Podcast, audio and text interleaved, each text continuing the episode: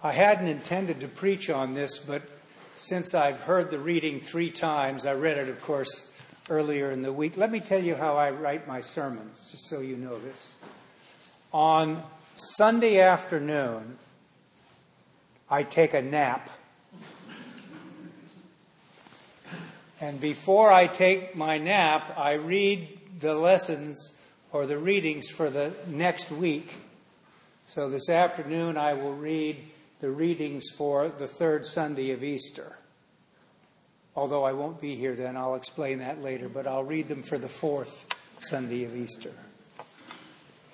And then I'll sort of chew on it for a while, and then I'll take some notes in the week. And then on Saturday, I write it. So you know I never read it in, except for parts. So I just have it here like your blankie and the whole building is littered with copies. So if I lose one, I can find one. Anyway, in the reading from Acts, there's a description of how the church was when Luke describes it in the community that he's from in the book of Acts. And there is what some have referred to as uh, the primitive communism of the early church. So let me just, those of you who have problems with this, let me put your mind at rest. This is not about any preferred form of handling your stuff. Okay? It's about what they did there. And the best research uh, of the early church of that period, which is within the, the first century and early second century, was is that it, uh, the way in which the communities of faith handled this relationship to possessions differed from place to place. But Luke is making a point that doesn't have anything to do necessarily with your stuff. Although in Luke's gospel and in the book of Acts, there is more reference to the issues of economic justice and equity than any other gospel writer. So he is very concerned about this and is uh, wishing to make the readership, Luke wrote Acts, uh, know, at least in his place and in the places nearby, this is what happened. And the reason for this is that it is, in one sense, a metaphor for the way the early Christians understood who they were and how they should live because they believed that through the words and works of Jesus and his death on the cross and his resurrection, the world has been transformed and that we are living now in a new creation. And so, excuse me, what we're going to do as Christian people is to model how we understand that. And what understand that means is everybody is in.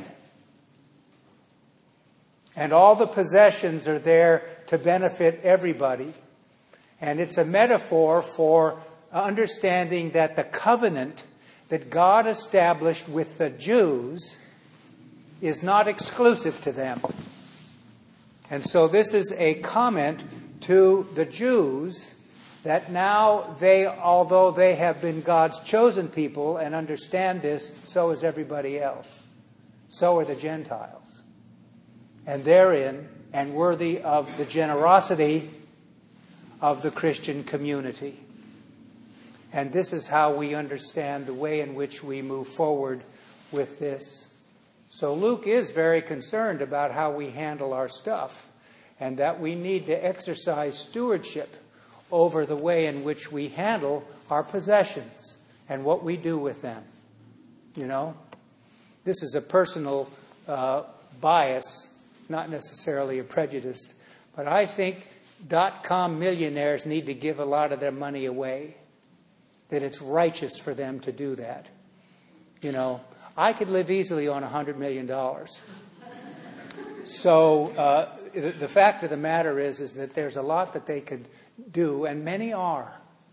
And many are. So this isn't some sort of uh, criticism. But it's always important to hold that out to people, you know. So, what I'm going to talk about today really is this is the second Sunday of Easter, and every second Sunday of Easter, we read the gospel about what we refer to as doubting Thomas. It says Thomas uh, called the twin. So, if you read it in Greek, it's Didymus is his name, and Didymus means twin. So, there's some twin to Thomas out there somewhere and we don't know what he was doing or how he was operating. But uh, there are some Didymuses in uh, early Christianity. The one that I'm the most familiar with is Didymus the Blind, who I think was a heretic. I'm not sure. But in any case, his name was Didymus, so Didymus the Blind had a twin who was around there somewhere as well. So I'm going to talk a little bit about the gospel later. But I, I was thinking this week, how should I preach about the whole issue of doubt and skepticism in our own time? And we are facing, we're in a culture now that uh, has an enormous amount of skepticism towards the practice of religion. And uh, there's many who believe that people who are religious are nuts. And all religious people are tarred with that brush whether it's true or not. So I thought that maybe the location for this would be the issues between science and religion and how we understand this.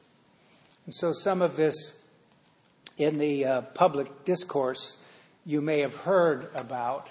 Let me just say that I have become very interested, I've said this before, in quantum physics. I know absolutely nothing about quantum physics. I had to take Algebra 1 three times to pass out of it in high school. I was never interested in math, or for that matter, arithmetic, but you know what I learned? You know, I learned about how to handle numbers keeping the books from my grandfather's business. I learned how to do arithmetic in my head uh, you probably could have guessed, if you knew anything about my life, that I was headed for trouble in this area when I was in grade school because my mother got me a tutor to help me with long division. Long division. But I managed to get through that by another route.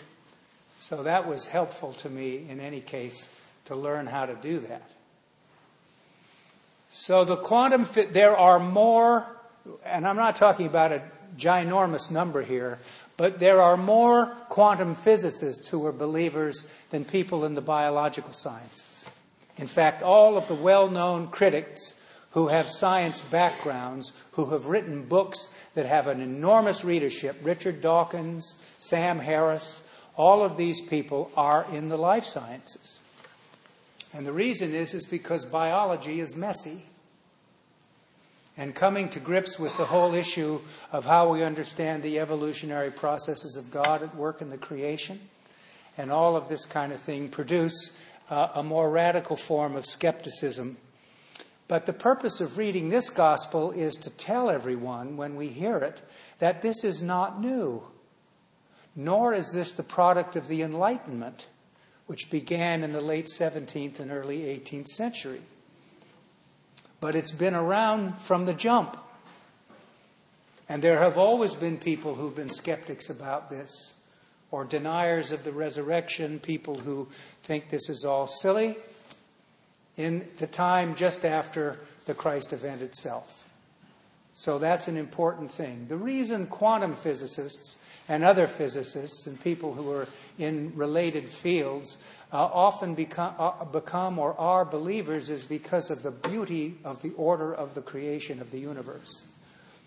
And also, most of these people are mathematicians, and they understand what an equation is that's beautiful. So that when you see it, you say to yourself, This is a beautiful equation. Polkinghorne had a. John Polkinghorne is an Anglican priest who was a world famous particle physicist. And he then, after 25 years in that field, he said, by the time you're 40 or 45, you're done. You've done your best work. in that field. I always have felt a vocation to the ordained ministry, and he became a priest. But he talks a lot about science and religion, and he gives lectures on this. He had a colleague who was a mathematician, and he said, You know, beautiful equations are important. Many times you can create a beautiful equation that will have no purpose, no apply, no, no, no application. But an ugly equation will never have an application. So the equations that are used for purposes beyond just themselves, there's something called pure mathematics, uh, are most of the time beautiful. And that's important. So it's the order of things that appeals uh, to this. Even people who are in the quantum world, which is you've got to read about or listen to some lectures because it's. John Polkinghorne wrote the little, I recommend to you these little books that are published by the Oxford University Press called A Very Short Introduction. And they've got a very short introduction just about anything game theory, you know, all of these different kinds of things. But you can have a very short introduction to Hegel. You could have a very short introduction to Thomas Aquinas. You could have a very short introduction to the Bible, to Anglicanism, and to quantum physics. And John Polkinghorne wrote that little book, which is very, very important.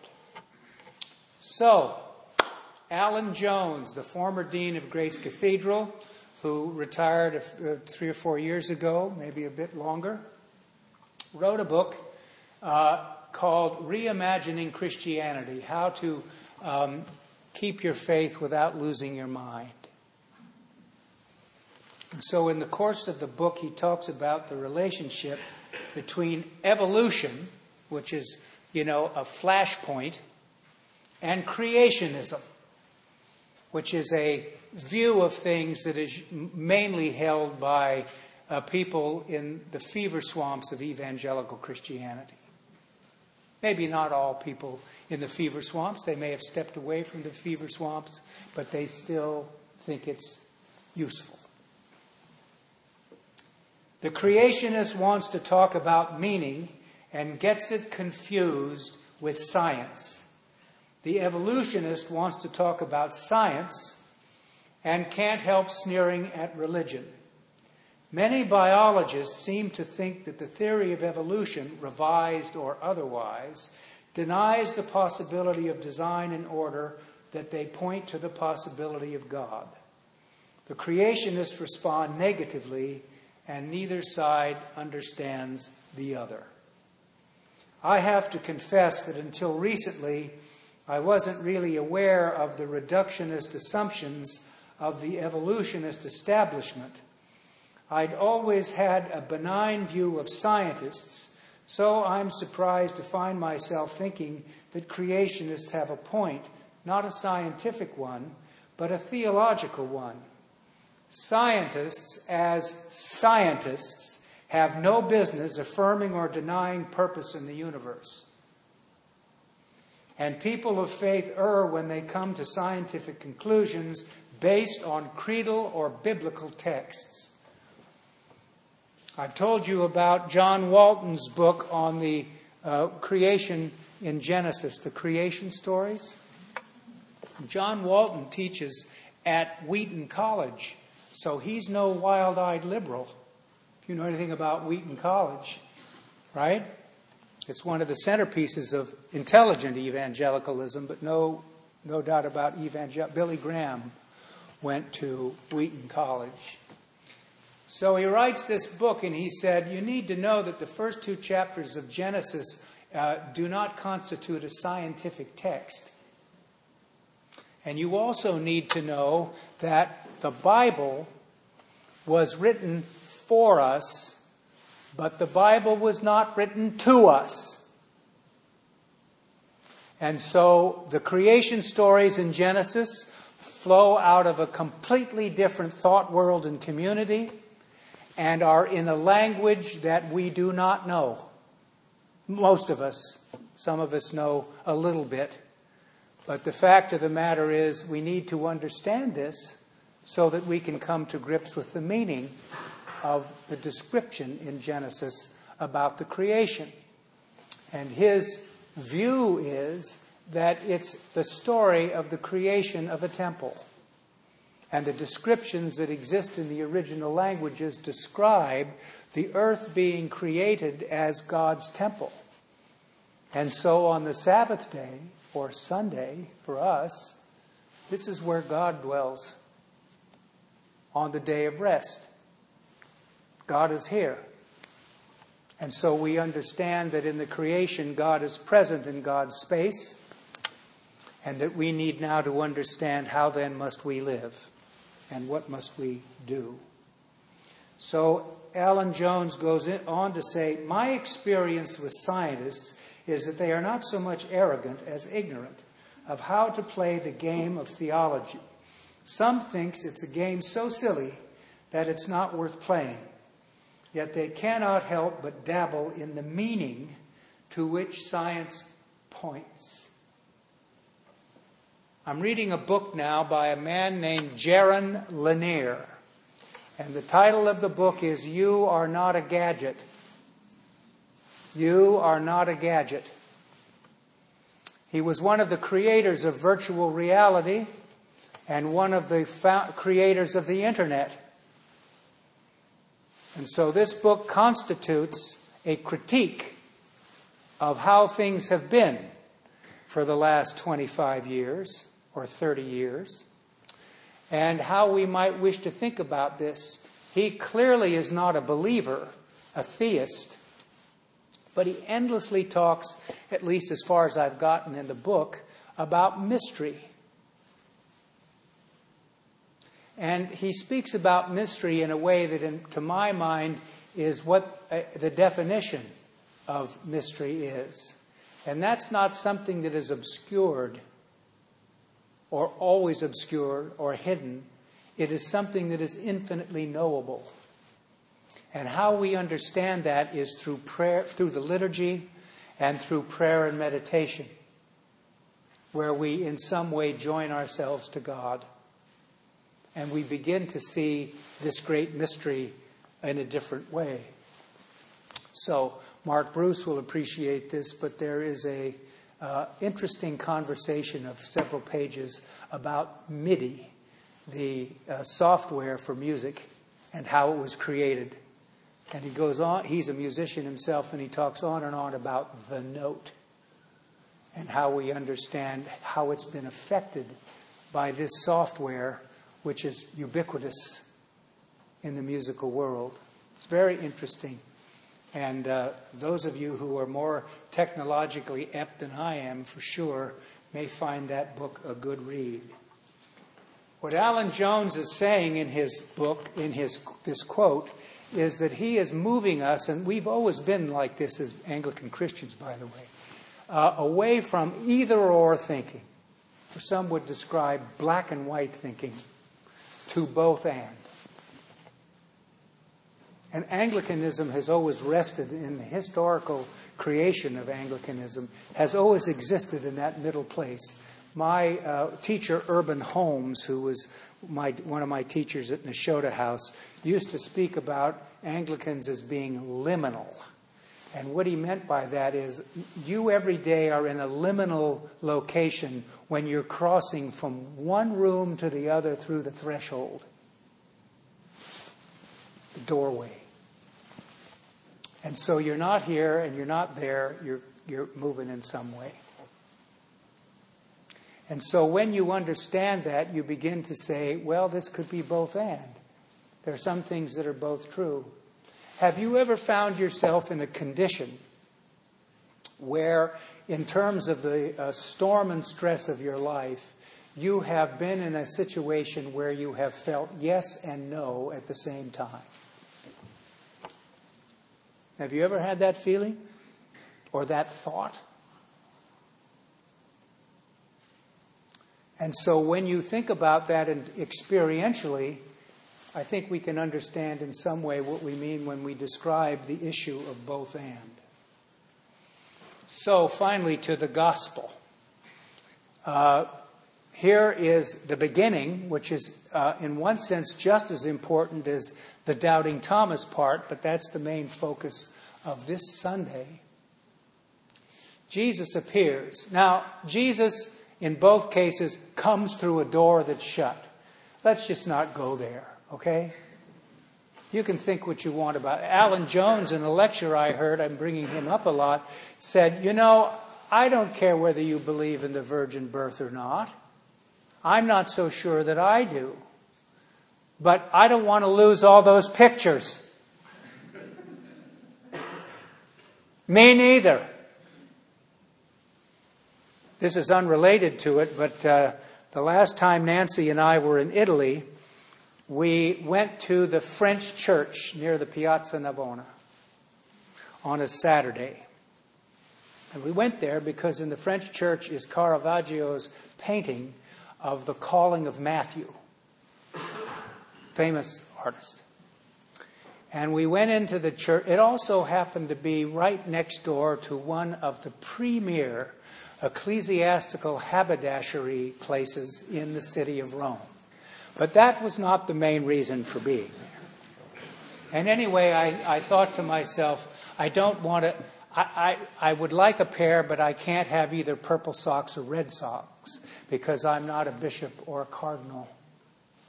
But he told me that there are a lot of businessmen and lawyers who come into this store and buy the red or purple socks. Right? It's one of the ways to keep people off balance in an interview, isn't it? When they look down and see red socks. You know, I mean, that's, that's kind of cool, in my opinion. So we saw the calling of Matthew, which is a wonderful painting. And I thought to myself, you know, it really doesn't matter whether or not he's depicting something that actually happened. It does the trick.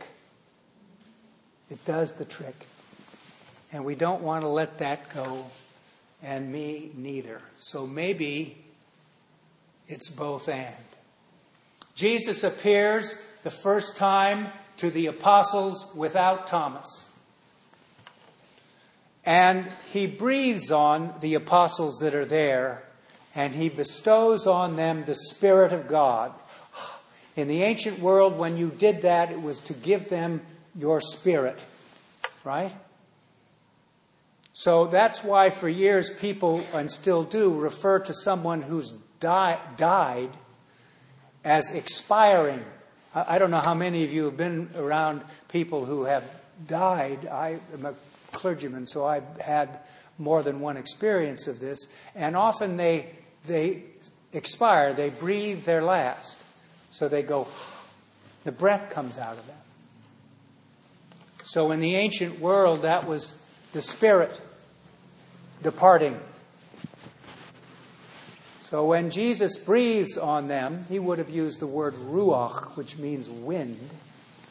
He breathes on them and he then empowers them with something that's called in the church the power of the keys. The authority to bind and to loose sins. So here, he gives the power of the keys to the apostles. Elsewhere in the Gospels, he gives the power of the keys to Peter to bind and to loose. And elsewhere in the Gospels, he gives the power of the keys to the people of God, the apostles and the people of God, the disciples. That means that you and I need to be in the forgiveness business because we've been given the power.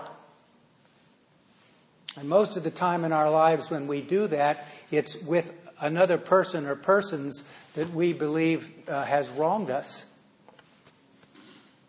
The ability to forgive, to agree that you will not seek revenge for the bad things that have been done to you. So Desmond Tutu was asked one time in an interview, well, what does the person you forgive have to do? And he said, Confess.